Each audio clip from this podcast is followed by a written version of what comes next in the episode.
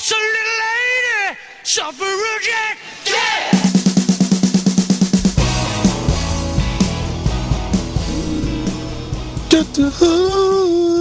Hold on. Hold on. Nothing more than searching. Slow down. Slow down. Slow down. But that's the way it's over. Sometimes he sounds like Barry Gibb to me. Mm-hmm. And and then other times like 98% of the rest of the time he sounds like the songs the Beatles should have done instead of breaking up. This was the uh, overt mission statement of the move. The move said when, uh, well, not the move, excuse me, ELO. So after the move was, when the move was breaking up, uh, Roy Wood and him said that they thought they would be basically picking up where the Beatles should have Yeah. kept going. Yeah. Well, I think more appropriately, they're picking up where the Beatles would have been if they'd stopped in 1967. Uh-huh. If they if they had alternate universe Beatles in 67 had decided to follow George's impulses, they would have ended up being ELO. If they decided to keep making like a better version of Magical Mystery Tour, maybe. I don't know. There, there are a lot of better versions of Magical Mystery Tour. The Beatles made three of them, probably. that was a weird time. I have to. I was thinking about this the other day. Was there any one Beatle who had the creative uh, trajectory to have been to have gotten out of Liverpool on his own? Is that, is that the question? That's the question. Okay, first of all, I already really like this episode. Um, second, I think you could argue it would have been Ringo Interesting. because he already had a career with That's Rory right. Storm and the Hurricanes. That's right. He was the he was the the catch. He was the big the big cheese. Yeah, He could have gone to London and been a session guy. easily. It's just, drive right there. But like Lennon would have Le- Lennon would was a self sabotager. hmm He would have never ever like independently become a musician. Certainly no bigger than Rory Storm, who was a much better looking guy. Better suits. You know, he, Rory Storm put on a show for Christ's sake. He's a gentleman. Lennon would have been Lennon would have been I'm not gonna do that or whatever it's you know I can't really do a Lennon I, I, I'm, I, I think it's a really interesting idea. And, you know, we talked about before, like how, you know, a lot of people, even who are like kind of intermediate Beatle fans, don't know exactly like how much of the time John Lennon was unhappy, he was a very unhappy guy. Mad. Mad, and like, bitchy. but, but after, I mean, I, I, I had not prepared for the Beatles episode as well as I probably would have, but I would say that if you look at the first couple records, mm-hmm. ooh, man, I think the heart and soul of the band, clearly the best songwriter pound for pound was John. I oh yeah he was running the band at the start I mean, you, we, as I, I know you'll side with me on like not not slagging Paul in any way at that No, point. no, no, no. But Paul Paul didn't. I mean the the band bloomed when Paul started really finding his own. When John got super depressed and started smoking weed, I think Paul really ran with the ball. But if you go back and listen to those first few records, the most distinctive stuff about what made the Beatles the Beatles was.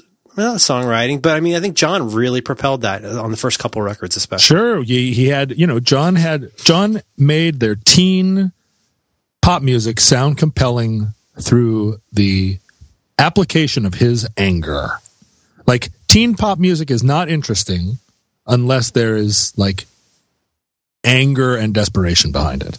And John had all the anger and desperation. Paul, you know, and he was a year older than Paul. Mm-hmm. But I mean, I think you could. I think if certainly if Sean Nelson were here, he would be Mad. well. He would be mad. He would be standing here with his hands jammed in his jacket pockets, trying trying to figure out a polite way to excuse himself. But if he were here and engaged in this conversation, he would make the case that Paul had Paul had the talent, Paul had the the possibility, the capability of getting out of Liverpool on his own. But I would argue that he didn't. I think without I think I think you're absolutely right. I think Ringo probably could have made a made a go at it as a as like a player. hmm But you know, George was going to be a junior high teacher. John was going to be a a guy at the end of the bar. I was going to say John was going to be an alcoholic. He was going to be an angry alcoholic at the end of the bar who worked at a shop or And- who and worked like- at, at manufacturing. Paul would work in a nursing home playing piano. That's right.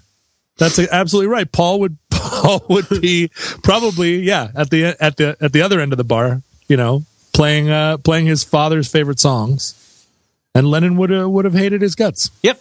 And, but like I think you could say, I- I mean, really up the cla- what I consider the really the classic period, everything really up to around the time of Magical Mystery Tour. Um, they they really Let's just let's just establish Magical Mystery Tour It's is the not- sand. Here's the way to tell if a Beatles record is good. if you take away the singles, is it still really an album? Yeah, And they've got that in Yellow Submarine are a couple where you're like, mm, yeah, not really albums. A lot of vinyl had to die for no reason. But the the thing is, the two of them really did propel each other. Now, I, I, I am, a, am an amateur student of this. I've read books about this. I've read the you know the whole attribution of like who different people think should get which credits on which songs. Mm-hmm. But I think the inco- fairly incontrovertible thing is even up through the time of I'm going to say let's just say I think we can probably see through Revolver. They were still hugely influential on what made it onto the vinyl. Yeah. It might like back in the day. I think there was a you can if you listen to the stuff the ed sullivan kind of stuff that everybody's listening to right now you can you can when they got their mics on and everything you you can you could hear like how much they wrote that song together Mm-hmm. and then soon enough you start noticing oh you know john definitely wrote the bridge on that or more often like paul definitely wrote the bridge on that Right. But probably didn't write the verses but the performance they just push push each other so far forward yes. Don't you think Well, and you can, and, and even after even after it's evident that they are writing independent of one another, they're still writing to impress one another. You can hear Paul, like Paul, being deeper than he maybe was on the first pass. He he did the first pass right. He was like, "This is amazing. I love the melody," but then he added an element of he you know he added an element of tension narrative tension to impress john and you can hear that in there. Oh yeah. And then you know john less trying to impress paul but more trying to compete with paul and you know and, and trying to trying to shove yesterday back down his throat and i think ultimately failing failing to compete with paul's like pop generating like madness. And ultimately in failing to do that resenting paul turning in that turning in that direction of like f- accusing paul of doing the same old thing of granny accusing, music. Accusing paul of being predictable and of mm-hmm. being all these kind of like bitter accusations that are really because he couldn't match. He couldn't match yesterday Well, yeah, I, I, I agree. And also, well, two things. First of all, like, I think there's always, whenever I think about them songs, they're writing songs together, I always think about the one guy coming in with, you know, a part, like good parts. Might, maybe a verse and a chorus, maybe something like a bridge. And I always imagine in, in a lot of my favorite Beatles songs, the, one, the other guy, maybe, cause a lot of my favorite songs are primarily Paul songs, but I imagine John coming in going, not so fast. Right Or Paul coming in and going, not so fast. Right. And then, cause like, it's almost like a debate where like some of my favorite Beatles songs, I'm trying to think of some off the top of my head, but like Paul has written this beautiful like thing that works as a unit. But then the bridge, the turn, if you like, is Mm-hmm. John giving a rebuttal. And that's where that, that's where the, like the perfect amount of cynicism comes into it. and that's where- why the that's why those wings records are such turd piles That's part of it. And the bass got louder and louder. But you know, this is this is really really reductive. But if you think about a good pop song, like so many pop songs, there's got to be a part that's about building tension, and there's got to be a part about releasing tension. Mm-hmm. And the most reductive way to put that, I mean, is that like a lot of times, especially I'll say in things like new wave and indie rock, mm. maybe you'll have like this kind of minor chorus uh, verse that's all about you know kind of like tension building. And then there'll be this then the poppy explosion comes on the chorus. Pop explosion. But it could be you could invert that. But do you know what i'm saying? If you have all if you have all like a three chord song that's all major all the way through no minors on the bridge no nothing like that it just you get the ramones which is fun for its type but even they knew when to throw in a minor chord. To, you've got to build it up. You need to have like, uh, you take a cars, you take a touch and go. Right? All I need is what you got. This incredibly angular, you know, tick. bam, you know the song I'm talking about? Okay, and you're thinking this has got to be the weirdest sounding verse of a song I've ever heard. And then the chorus goes, ah, no, and you're like, how could this be the same song? But it kind of works Yes. you know, Sonic Youth. The Sonic Youth songs are like this too. There'll be like, you know, this kind of symphonic, like explosion in the choruses after all this angular stuff going on in the verses. And it happens in pretty much every Beatles song that way too. I uh, when I'm sitting and trying to write songs, which I have been doing for the last six years and failing, part of what I'm part of what I aspire to, because I think if you listen to the Long Winter songs, the verses are the the, the life of the tune is all in the verses. The verses are expository. It's they they're you know they're kind of like listicles. They are They're not listicles. I don't, I don't, I don't see that at all. and then it comes to the chorus and there is there's an attempt to have this explosive pop you know indie pop like and now here's the chorus and half the time it ends up it ends up being a pre-chorus to a later chorus that where I try it again but I mean I'm I, the the verses are where I I really like express everything I need to express and then I'm trying to tie it together with a with a with a fun chorus. Mm-hmm.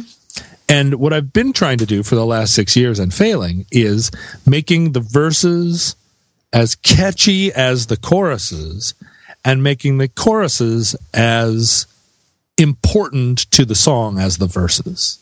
Oh, where it's not And just that- the same refrain. Right. It's not just uh it's not just one word over and over. It's Be not kind to the new girl. teaspoon, teaspoon, teaspoon.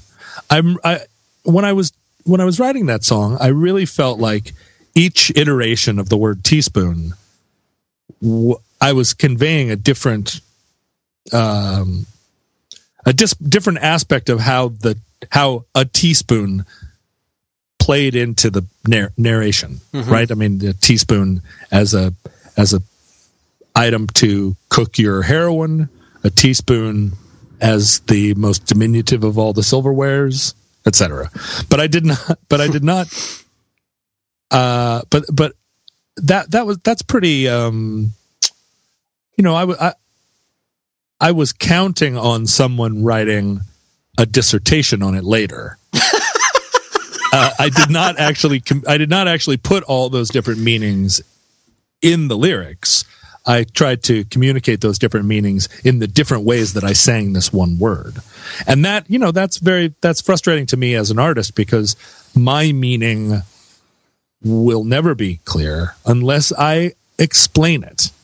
And what's, what's great about great pop songs, what's great about the Beatles, of course, is that, yeah, they come in and say, oh, we didn't mean LSD. Lucy was Paul's aunt, and the, the diamonds were his, you know, and it's, it's, it's, a, it's a lot of unnecessary explaining that's just obfuscating.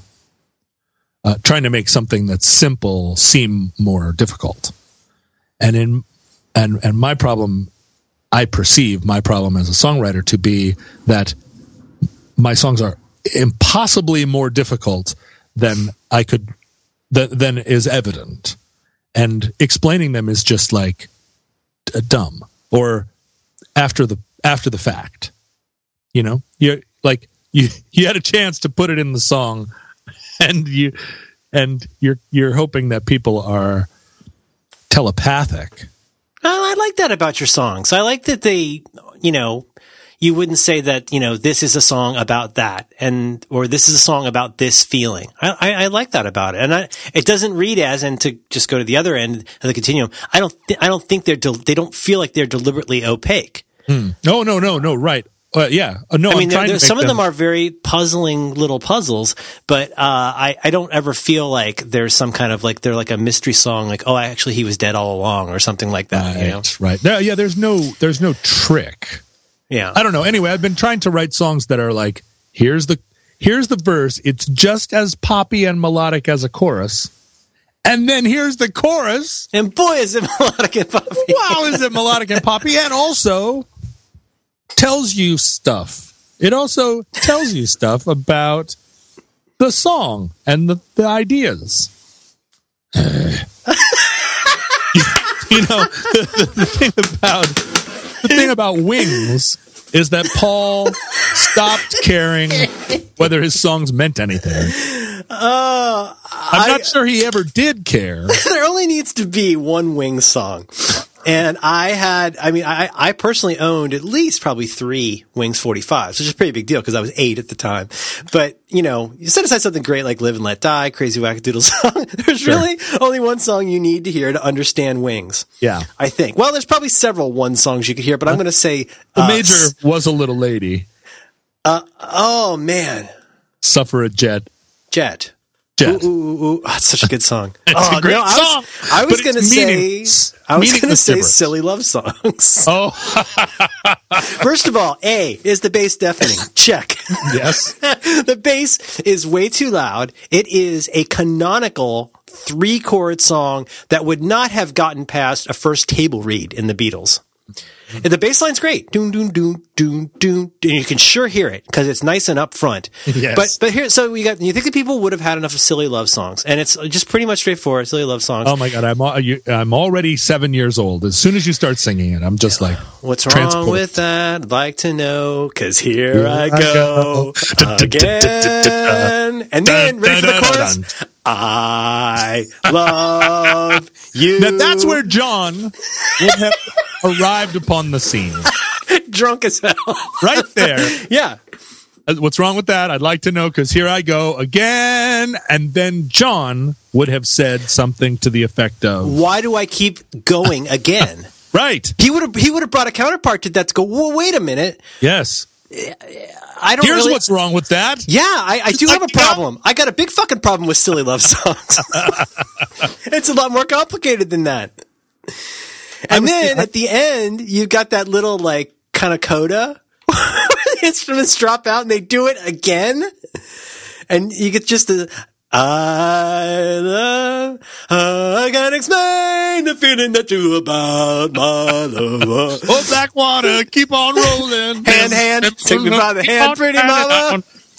That's that, that because at that point, at that point, Paul felt that every idea that he had was the greatest idea. That And he was I mean, so high. he did not need a second idea. He just needed the one idea.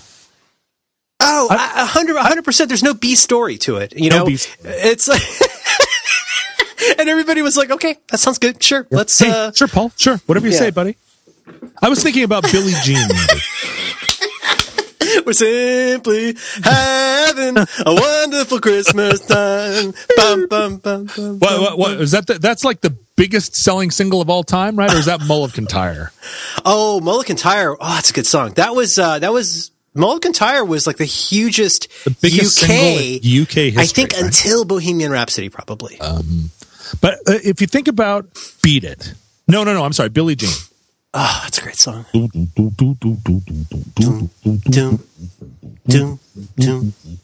All right. Dynamite. Dynamite bass line. Mm-hmm. And you listen to the way it's recorded and the way it tucks into the tune. Like It's really menacing. it's super menacing, like super dark, and the bass tone is sh- is is shaped in such a way that it can just it can just it's not in your face, right? That bass line could have been like Quincy Jones could have could have doubled the volume on that bass line, and and probably when they were mixing it, they tried it. You know, like let's put this all the way forward, like this is dynamite.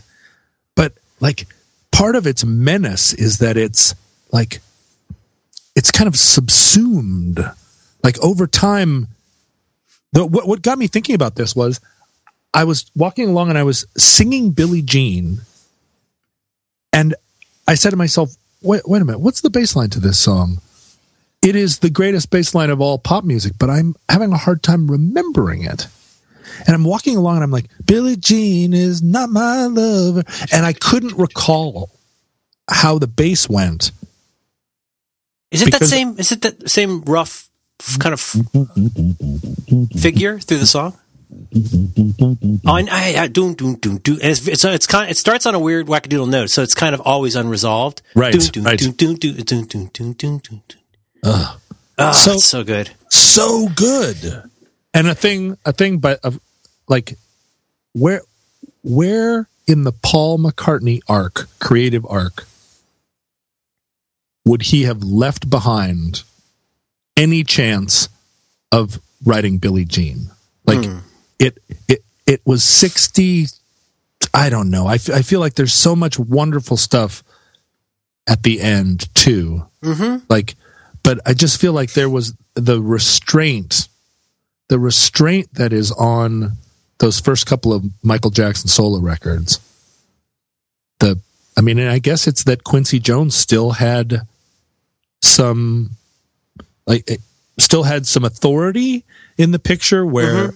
Where probably the last three Beatles records, there was no authority left. Well, it's also it's you know what it also is. I was going to say this about Paul, but it's even truer of Michael Jackson. Was well, first of all, they're both just natural musicians and and musical people. I mean, I really think Michael Jackson probably had something almost like a four track in his head, where he Musical can youth. imagine what that stuff is like. He's doing a dance, he's singing a song, he's going chicka chicka, he's like figuring it out. So It's like and then- Stevie Wonder making those records where he would play the drums. I don't. I just that's completely mind blowing would to go me. in and play the freaking drums to the song. I forget to pay my electric bill. you know, but but think about the timing on that though, because you got uh, off the wall and which is also amazing. Off the wall and um, Thriller are both pretty great. Um, but you know, it's you know what it That's, was. that's generous of you. they're pretty good. But you know, the thing about both of those, as with P- Paul's rise to power, circa 65, was the timing, was the taste that Michael Jackson had in the context of having Quincy Jones as a producer. His taste got channeled in the best conceivable way. So Paul, I mean, Paul wrote You Won't See Me. Like, uh, what a fantastic song with great edginess and like a, every part of that song is pretty much, I mean, it's, it's one of, I think it's just about a perfect song. Uh, I think that of a lot of Beatles songs, but, but you know, the thing is he had to channel that through a room with those guys in it and with John in it and with, you know, and with, um, George, George, Martin. right? Sitting up in the sitting upstairs, But the kind of glass. taste that makes one of the richest man, men in the world write simply having a wonderful Christmas time. The timing, the taste is off. The timing is wrong, and there's nobody there. He's getting all. He's like George Lucas. There's nobody there telling him like, you, no, you've got to stop. You've got to stop doing this. Yep. I, You I was I was listening to the radio the other day, driving in my car. I turned on the radio. Do do do do. this is the mouth the mouth bass show. Ding, ding, ding, ding, ding, ding. and uh, and this band comes on, and I was You like, just sang a Bruce Springsteen song. you were probably singing a Pointer Sisters version of a Bruce Springsteen song.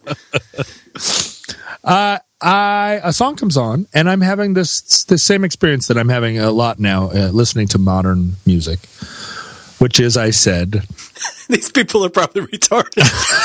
I said, uh, this is either a Jane's Addiction like outtake I had never heard before, which I know it, it isn't because there is no Jane's Addiction outtake I haven't heard. Or it is some new version of Jane's Addiction that Perry Farrell has recently put together with uh, with Buckethead and uh, Michael Schenker and uh, Flea. that could so happen. That would so happen. which I haven't heard anything about, but that doesn't mean it's not. It, it hasn't happened. I bet they've taken some meetings. I bet they have. I bet Flea sat down with Perry Farrell and was like, "Who can we get?" Imagine that scene from Godfather 2 with the gold telephone.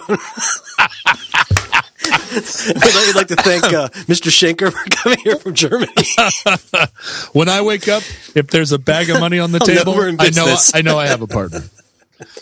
Uh, or this is an, another example of this sort of Owl City situation where a band Oh, is God. just staking their claim on uh, reproducing with no imagination reproducing the sound of a earlier band and and and in a way like ELO, It's ama- it is amazing. No, that's no, that's bad. That's like E- somebody who has an Instagram account taking pictures of Annie Leibovitz pictures. Yeah, exactly. Uh, I I mean, uh, uh, ELO had this overarching concept like, let's go in the direction that the Beatles would have gone if they had, like, stuck around, kept taking acid, Had, had listen, maybe had listened to George a little more listened to George a little more, had a 24 track, and and a white cello. and a and a white cello. Like basically went yeah right went into uh like basically expunged the Blue Meanies and went into a kind of magical mystery tour that was not that was not characterized by total dread. like let's say okay magical mystery tour if magical mystery tour was not a response to the death of Brian Epstein Ugh, yeah, right let's say tough, that tough year. anyway but this band so so so i, I do this i do the uh the the the shazam. Oh, right, I saw this on the tutor. yeah and it turns out that it is a band that is it's like a young band on on a, a, a record label and they are making uh, it's basically like and this is the thing about jane's addiction. Like jane's addiction was already influenced by the doors enough. Let's say jane's addiction was already influenced by the doors enough by 10% too much but this new band their insight their innovation i guess was to hear that there was already too much doors in jane's addiction and to just add more doors Oh, like it's just the it's just everything about Jane's addiction without this sounds like my Guantanamo band. This sounds like my stress music. where How about this? We take this. they chain you to the floor, hit you with some cold water, and then play this really We loud all take night. uh, so we do, take a little more. Take some uh, caught stealing. We add a little more wrecked vial to it. So, uh, so all of Perry Farrell's, all of like the tragedy in Perry Farrell, that he is a junkie, that he is a, a freak in a world that doesn't accept freaks, Mm-hmm. that he is like a sex, uh, he's like a se- he's one of these sex people that we've talked about. He's like a gothic pan person. he's a gothic pan person uh, and so in, inherently going to be unhappy the rest of his life because it's just it's, you can't be a pan person and find and know true happiness. All of that is gone. It's erased because the singer of this new band is 22 and has no pain. And then add more doors. And i'm just i'm driving in my car and i'm like who I, I mean, I don't blame the person that signed it. I don't bl- blame the label that's putting it out because that is the state of music today. It is that I heard that Owl City song uh, on the radio, and I did that Shazam where I was like, "All right, this sounds So that, like that- Ben- did I guess right? It was Owl City, it was Owl City. It sounds exactly like, uh, you like know, a song the postal service would probably not put out. a that's exactly right. A song that the postal service would have rejected. Yep. That Ben would never have done, and yet all of his vocal mannerisms are there, but none of his vocal, none of the vocal character is there. None of the qualities. None of the, yeah, none of the things that make Ben an interesting or or, or quirky vocalist. It's all been smoothed out. It's all been Pro Tools away and shaved down, and yet there isn't any new. There's no new creative information. It doesn't sound like an evolution of it. It's just a. It's just a, a polished. It's like all the good parts are are smoothed off. And so when I'm thinking about the music that I'm trying to make now, which is like unlike Michael Jackson in 1982. I mean, this is the this is the what's crazy about that. Trying to think about about the Beatles in 64 or 5, Michael Jackson in 1980 or 81. Were they aware that they were like in such like kinetic communication with their time that they were like that they were one step ahead but not two steps ahead of mm-hmm. their moment? Or were they thinking to themselves we are so far out right now. We are so far out. And it was just that it- it's just that we were ready for it and the first time the first time we heard it we were like what is this crazy music but by the fifth time it was it it the world had changed You know what I mean? Like that's I do. what I, I, I don't. I don't know the answer, but I'm trying to figure it out. I think with Michael Jackson, I'm. I mean, just knowing what we know and kind of reverse engineering it, I bet he wasn't thinking of it that way. you don't think he was thinking like I am gonna change the I don't know. He just strikes me as a guy, like as weird as that guy was, like he seems really admirable, especially at that age where, like, he just seemed like he seems like he was such a creative, like wackadoodle guy. Like, right. like he just would wanted to make people dance and he wasn't Yeah, was- real he didn't have a dedicated to the craft of making a, you know, in the same way that the Beatles were making music at a time when a lot of people thought rock and roll was dead. Even then, I mean, Michael Jackson comes out, even with Off Off the Wall, comes out with like the greatest disco album of all time when disco was dead. Maybe not the greatest, but it's definitely one of the most creative and like that, that album, Off the Wall, I think Off the Wall, you know, because it wasn't quite as ambitious, I think it in some ways is a, it's, I don't know. You know, the thing is, Thriller sounds so dated in some ways is the problem. interesting. You and I, see, you and I go around on these production things, but the songs, I mean, you think about what did you have, like six, seven singles from that record, something like Yes, that? yes. I mean, you know every song on that record. yes. So I don't know. I mean, I, I the the problem seems to come later on in a career when somebody to follow on to your point. The problem seems to come later in a career where somebody thinks, I think it's time to really, I think it's where you are, and they're thinking, how do I get ahead of the curve? What what do I do? It's not rock, it's not roll. Mm-hmm. But that, that, that's, and you know, and that's why sometimes like every time there's a new Paul McCartney thing out, I kind of make that noise. I exhale and I go, oh, there's going to be probably something good here. But like, how could he be like a 70 year old guy and still not know how to balance a song? Yeah. still, I mean, like, I, I, I feel like I could write a song as good as Paul McCartney these days. Like, Yeah. there's got to be some balance to it. There has to be something more to it than just the reiteration or a list or, or just the, the same theme. There's got to be some tension. There's got to be a leave that tension. 95 upon the shelf Ah, and just enjoy yourself. Ooh. Let the madness in the music get to you. Right? so bad at all. Ah, living off the wall. living off the wall. and you couldn't, you couldn't sing that. Okay, do the bass line. Ready? You- Doong doong doong doong doong doong doong doong doong. Like, how great is that bass line? it is. I mean, they're tr- they're tremendous bass lines. Tremendous. I love you. And the thing is, he's talking about Linda, and I can't listen to the songs. Like I think I think that music was the the music of my youth, and so I had no awareness of Linda really, or like Linda represented nothing to me then. So I have that sympathy for them because it's the it's the, it's the songs of my childhood, but the overlay, my my adult overlay of like Paul and Linda with their simpering romance and their Yeah. like oh, I just picturing them like Vegetarian meals. oh, just just canoodling together on their like fake sheepskin rug. Paul playing "I love you" to her, and her I I don't know what clasping her hands under her chin with cartoon hearts floating around her head. even like, then, he turned her down in the mix. I mean, what I what like Linda is such a cipher to me. I I I have no sense of her.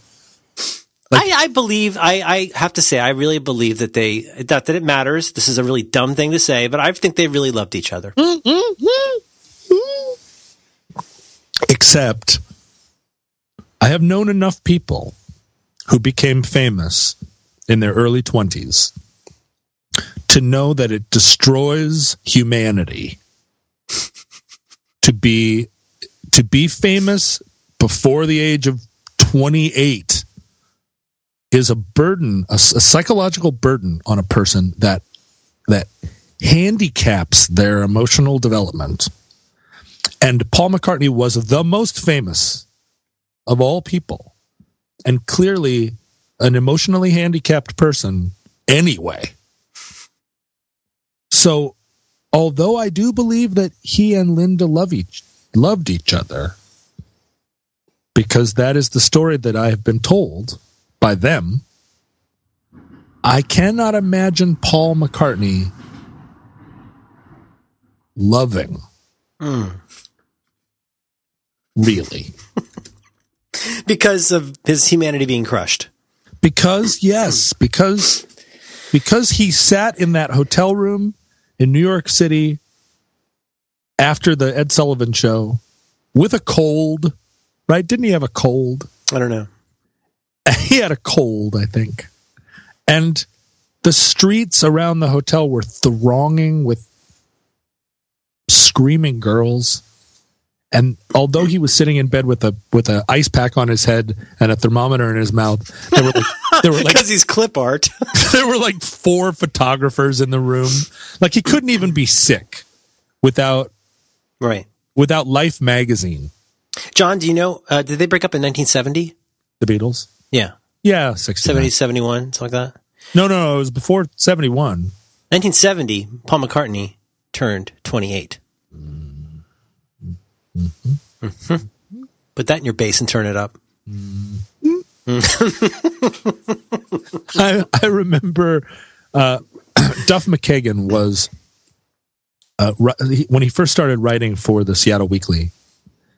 He was also going to Seattle U, getting his degree, I think, uh, or maybe even a master's degree. I'm not sure, but he was taking classes. He was uh, writing this column for the Weekly. It just started, and you know, I I feel like Duff uh, Duff was in rock and roll from the very beginning, like of his life. Right, he was in bands from 14 on. He was in Guns and Roses, and then he he kind of hit this. There was this period of his life where GNR was over. He was recovering from the drugs and everything, and there was a there was a kind of period of quiet in Duff's life where he was able to say like go back to college and like I'm going to write for the Seattle Weekly and like you know kind of uh, take another stab at life from a from like what I think is an amazingly humble place. Can you imagine like another guy with Duff's uh, stature showing up for class at Seattle U, like a, a little kind of Jesuit college in the middle of the city. Like he he went to class and sat there with his, I mean, presumably not in leather pants, and taking like sociology 101 or whatever. I mean, very humble uh, attempt at the, regaining. the fact that I can't imagine that is what makes it so interesting is because when he's, you know, I, I- realize that he's a guy who had a life before and after Yeah. Guns N' Roses, and you're, you're, you're pals with him, and he sounds like an, like an amazing, weirdly down to earth guy. I mean, especially given what his body's been through. Yes. But no, I can't because I picture it being like a Saturday Night Live sketch where somebody, there's a headline somewhere about a guy from Guns N' Roses goes to college, and that's going to be like a terrible sketch where there's a guy with a bandana, you know, Uh-huh. with his bass leaning on the desk. More cowbell. Yeah. Well, and, and I think it was just enough time had passed that most of the students in his class were not really. I mean, they had heard of Guns N' Roses, but it wasn't like he was in class with a bunch of people that were pawing at him. But anyway, in uh, during this process, he forms Velvet Revolver, and so he's at one point he tells this story where he's in a hotel in Rio de Janeiro and he's trying to finish his term paper. So he's up in the hotel on the 40th floor or whatever, typing his term paper for his for his class at Seattle U. but he can't concentrate because 200,000 people are chanting his name thronging the streets because they just played Rock in Rio for a million plus people. And so he go, you know, he goes to the window and he looks down and the streets around his hotel are all barricaded and all these Brazilian fans are like chanting and screaming that and he can hear it on the 20th floor or something and he and he just wishes that they would be quiet so that he can finish his term paper. Yikes. And like come on. Where do you where do you start, you know? Um Must be hard to get people sympathetic about that situation. you know, Check your privilege stuff. it's it, it's really a check your privilege situation. But but imagine Paul McCartney going back to college in 1974. I believe it would go a little something like this. Whoa. I, Went back to college. I'm sitting at the desk. I got to correct something before another moment goes by. Mulligan oh. Tire actually came out in 1977. I don't know what yeah. I'm thinking. No, late, late, late, later. Well, that's two years after Bohemian Rhapsody. I don't know what I was thinking. No, I think it is the. I think it is the one of the biggest, or for a long time, the according to Wikipedia, which is never wrong, Right. Wings' 1990 19 1977 release, Mull of Kintyre, is one of the all-time best-selling singles in the UK. It's a great song. It's a sing-along. It's a big sing-along. It's a sing along. That's right. It's like uh, it's like it's like um, that one by Chumbawamba. yeah, that's right. Yeah, that's right. Macarena. yeah, the Macarena. Yeah. Get knocked down, uh, get knocked up again. Who let the dogs out? Ah, ooh, I love. you know, though, I also like listening to what the man said. I had that on uh, a 45 too. Very good song, but I, I, I just I come back to Jet. Anybody wants to talk to me about Paul McCartney? they got to get through Jet. Exhibit A, the lyrics of Jet. Jet is an incredible pop song. Incredible. But you just have to, you just parse those lyrics for me and tell me what that song is about and tell me that the lyrics of that song are not indicative of a, of, of a rot. Didn't he smoke like a lot of pot? I think Paul McCartney probably smoked a lot of pot. Okay. If you listen to Paul tell it, mm-hmm. It wasn't John that. He was, was, smoking. he was holding it for a friend. And Paul was smoking pot and going to art galleries when the rest of those guys. Oh, back then. Now, back then, this is the story that every that you and I know that everybody should know. You know, oh, oh, tomorrow never knows. Oh, oh, that's all John, right? Mm. Uh huh. I am the walrus. That's all John, right? Right. Wrong and wrong. Wrong. No, it's it's it's, it's very frustrating. You know, we've been threatening since very early on. In the seven years we've been doing the show, we've been threatening to have our Paul McCartney episode because, as much as he he is a frustrating character, that band that band would not have been that band. I mean, he he uh, eh, eh, whatever. He didn't even play the Rickenbacker bass that long. And yet, the Rickenbacker bass forever. Hofner.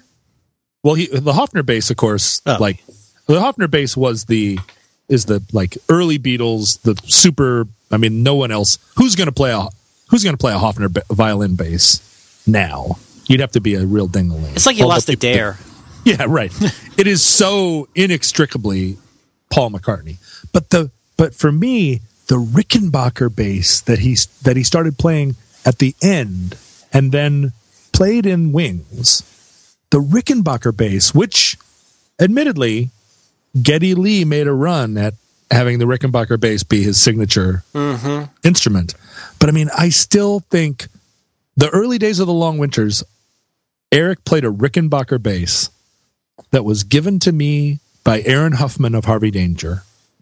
And I gave it to Eric. It was the, I think the, at the time, not only the most expensive thing that Eric owned, but Most like expensive thing he'd ever touched. the most expensive thing he had not only ever touched, but like I gave it to him for free. I didn't just give it to him. I gave it to him for free. Wow. And it was like I think it was like somebody handed him Excalibur. he didn't even have to pull it from the stone. You I just had to get it out of the the case. that's right. And this this Rickenbacker bass and Eric playing that Rickenbacker bass, I swear to you, it was all I was just trying to I was trying to capture some of the stardust of Paul McCartney. And and this was the way that I this is the the the closest that I could come. Like Aaron Huffman had 30 basses. But the Wow. Rickenbacker bass was the one that I zoomed in on. And, you know, Aaron, obviously very generous guy. And at that time, I, you know, I, I think about this a lot. The Long Winters owe such a debt of gratitude to Harvey Danger because they let us use their practice space. They let us use their van Aaron gave us our bass. Like we we couldn't have we couldn't have even gotten out of the starting gate if Harvey Danger hadn't uh, just sort of handed us the key and said, "Oh yeah, go ahead, use the you know use our PA and our big practice space and our instruments." I should write them a thank you note. Yeah.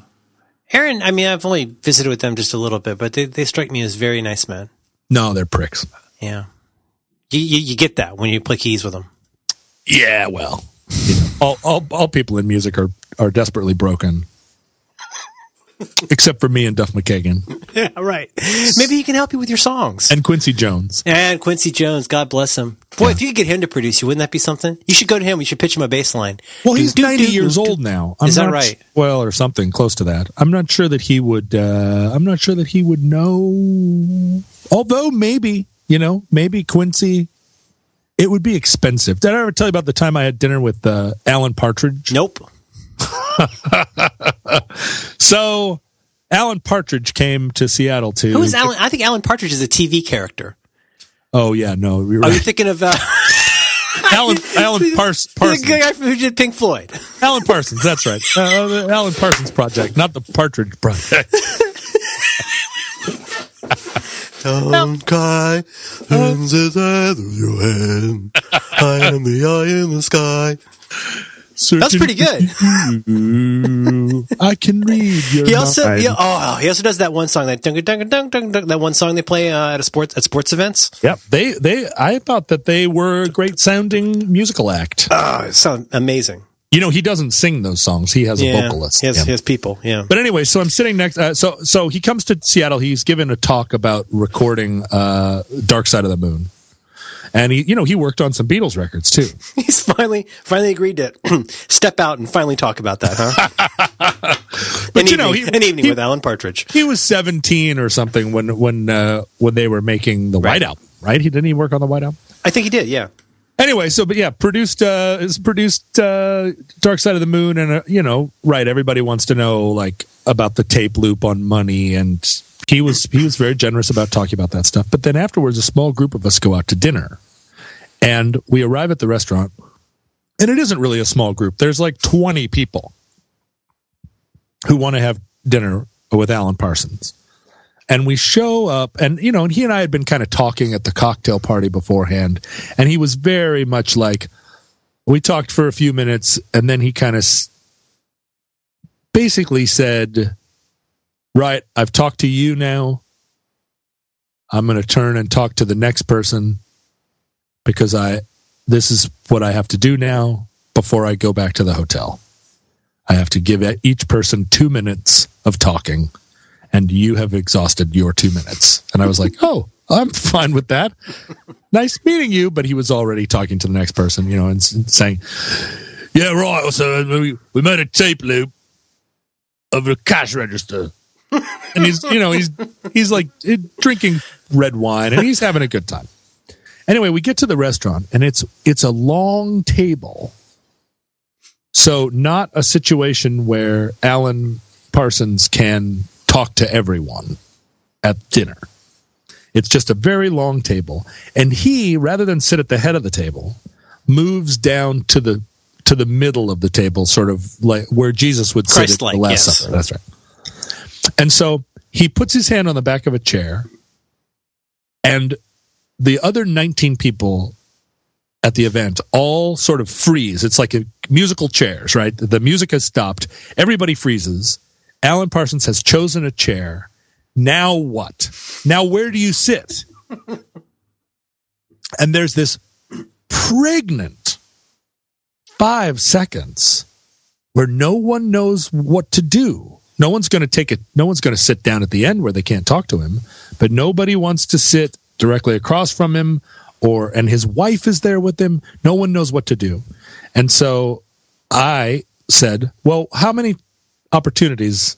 I mean, whatever the social faux pas, there are people here at this event who outrank me in a lot of ways in terms of who should sit next to Alan Parsons. But who gives a fuck? And so I just walked over and I sat down in the chair next to him. so his wife, his wife's on one side and you're on the other. That's right. Okay. And then, and then having sat down, now everybody else has to, sc- you know, like I, I got the catbird seat, so everybody else scrambles to get like chairs at least in earshot of him. And he sits down in his chair, he looks over at me, and he basically, I don't remember exactly what he said, but he basically said, Oh, you. well, you know, you managed to get to there. You managed to sit there. I mean, I think he was hoping that it would be a beautiful lady or maybe it would be someone famous, but it was me. And so I spent the whole evening basically just chatting with him and everyone else around us like struggling like like E.F. Hutton is speaking. That's a, ter- that's a terrible setup for a, a one person based dinner. it was the worst and a loud noisy restaurant and everybody's leaning in and I'm just It sounds like the Last Supper in a lot of ways. It was great. It was great, although no one betrayed him, as far as I know. uh, but at one point, I said, "So, what if I asked you to produce one of my records?" And he said, "Money. For the right amount of money, I will produce your record, but it is a question of money." And I said, Ah, yes, money. Do, do, do, do, do, do, do, boo, do, boo, do, do. Doom, doom, doom, doom, doom. Ching, ching. But it's still, I still think that, I still think about putting together enough cash, like to make an offer on Alan Parsons coming out of retirement and recording an album for me. why would you do that? What would it cost? I just, it would It would just cost. be- It would cost fifty to a hundred and fifty thousand dollars. it would be obscene. I'm guessing. What do you think? What's your guess? Yeah, well, uh, that's a pretty wide range, but I think Well, I don't think it's going to cost you less than fifty. no, it won't cost less than 50. And I think 50 it's it's one of those like producing a record is is one of those like, well, what do you mean? 7 days? Right. I mean, will it be all engineered and you just send him a can or? Oh Yeah. gosh, he looks like Alan Moore. Look at him. What's that very handsome man? Well, he was. Now he looks like uh he looks like someone basically animated a volcano.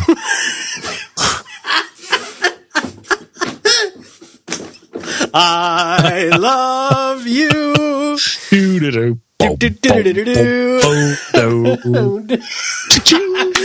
Boy, Paul could really overdo the horn arrangements too, couldn't he? I see I am of the opinion that you cannot overdo a horn arrangement. You know I love the horn arrangements. You, you like you said, that's when you turn into a real band, right? When you get the horns showing up, that's when you know you're in a band, mm. right? You said this. I and I and I firmly believe. I mean, ha, have you seen? Have you seen the footage of the Stax tour? Uh, like England, nineteen sixty-five No, no, six. no. I'd love to. it's it's on YouTube. It's all the Stax artists at the time Like a package tour kind of thing. as a package tour with Duck Dunn, with basically Booker T and the MGs Right. as the band, and then every singer, Sam and Dave, uh, but like, like- this is that like the Steve Cropper, that that kind of group. yeah, yeah, that that's the game. The. Muscle Shoals guys. and then every singer comes out and does their, you know, two to four signature numbers. Can you imagine that? and and it's a and no no no it, I I don't think it was England it might have been Sweden it's some kind of scene where the audience is I mean it's worth watching just to see how beautiful everybody was in mm. 1966 mm-hmm. you know like everybody's got the coolest clothes and the coolest dumb hair and their little beatnik beards and their chunky glasses and they're so excited to see Marvin Gaye. And it's it's it's a fantastic but you know but musically it's fantastic too. But one of the amazing things about this show is that they've got three horn players. They got saxophone trumpet and another saxophone. And these three guys are doing all the horn arrangements of all that Stax stuff, and it's really all you need. Mm-hmm. You get the the you know like on the record you probably had 14 horns in there, but really when that trumpet comes on, like one trumpet does a lot of heavy lifting for in terms of like the emotional impact. Of If you a- just even if you've just got a trumpet and like a, maybe a like a, what a tenor sax, those two together could fill a lot of space. really dynamite. Yeah. Yeah. And I, I mean, I feel like the trumpet, because of the, because of the whole Elephant Six, um, Neutral Milk Hotel, like bolero trumpet thing that happened. There was a while there in indie rock, early days for me, early 2000s, where the trumpet was the, the equivalent of the, of the head and the heart banjo or the you know what I mean? Like the band the the Mumford and Sons banjo is now used on used by every pop band. Mm-hmm. and I I really felt in 2001 the Neutral Milk Hotel trumpet was the was the the signifier and I so I was shy to use it myself because it was so Well, the way they would do it, I'm thinking now you got me thinking of that uh, song against sex song with the big trombone on it, wah, that kind of stuff. But all, all that, like you're talking about, like um, airplane over the sea, like anthemic stuff. But you, but you used it like on um, oh, shoot, uh, Scared Straight. Scared Straight's like the that's what are the songs on Pretend to Fall that have horns? I mean, Scared Straight to me is like the big Motown number, right? Yeah. Uh, let's see. What else has horns? Uh, well, you know, uh, Blue Diamonds has French horn, which is the se- Oh, secret right. weapon of every uh, of every great pop song. Is Neil Young, French horn. Neil Young. You got uh, John Entwistle. Ooh, oh, that's beautiful. The guy, the guy who played on uh, "Well, I Dreamed I Saw the Night." What's it called? That song, "Armor Coming," singing something. It's the title song from. Mull of Kintyre. Oh, I. I'm going to quit singing now. anyway, French horn, very difficult instrument to play. You got to fist it, and It is. Uh, also embouchure. Yeah, the, I couldn't find at the time. I could not find a young person to play the French horn, and so I It's got. like getting somebody to speak Navajo. that's right. I couldn't find a code talker. oh no, you're going to have a hard time getting that one. Uh, so I actually had to use a music teacher, a high school music teacher that played the French horn. Since that time, now now a lot of kids are playing the French horn. is that is that a fact? What if you had a role in that? Yeah, well, you know, a lot of people after uh, after Baker Street came out, the, the saxophone regained popularity. I love that song. Also, boy, you know what I used to love from the same time was uh, "Year of the Cat." Remember? Song. Al Stewart. In the morning from a Bogart movie. I, you know, I those songs are inextricably linked to. Ah. That's, wait a minute, that's the second time I've used inextricable in this podcast. I'm I'm not going to use it a 3rd I'll cut it out. Ah, it's a you know it's one of those things where you use a word that is uh that's just a that that pokes out a little bit. I know. I, I, I consider it as being inextricably linked to you. See, Those But boy, those- those, are snapshots in time for me, buddy. but you know what they're connected to for me? The television show Taxi. What? Really? I don't I don't know why Taxi. Oh, I just think of being a lonely preteen. Taxi and uh well, you know what is lonelier about being a preteen than watching Taxi? It's true. Uh, Taxi and uh, Barney Miller.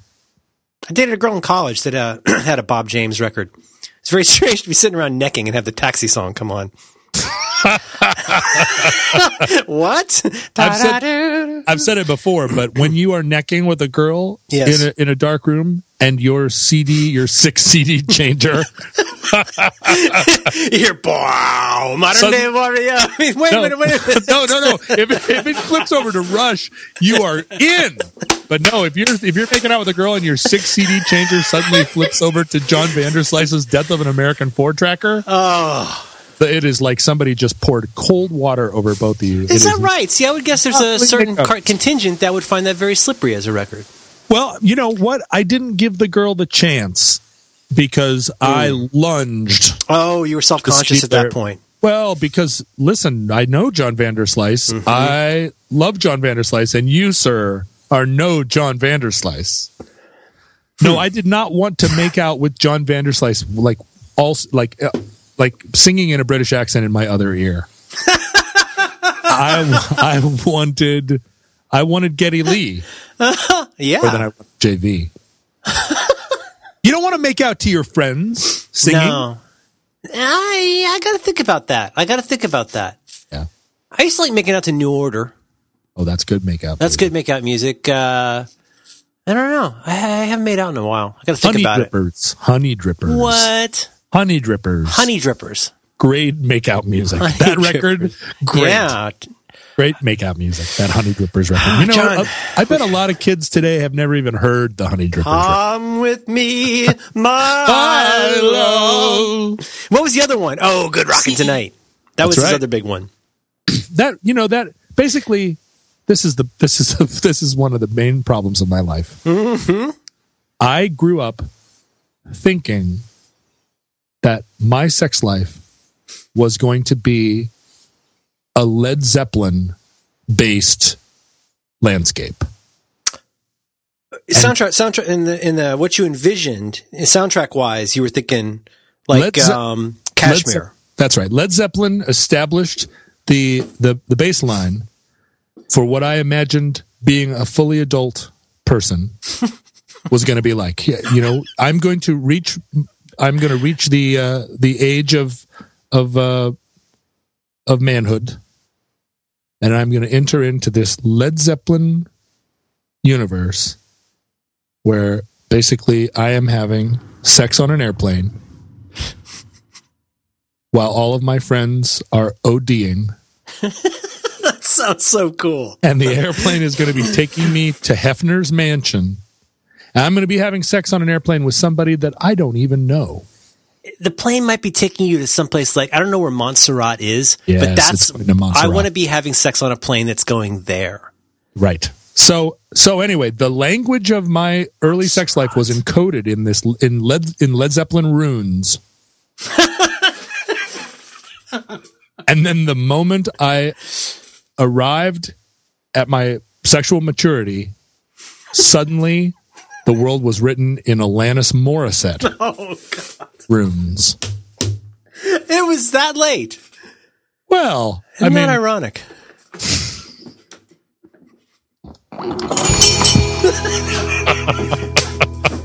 I am very tempted to say stop right there.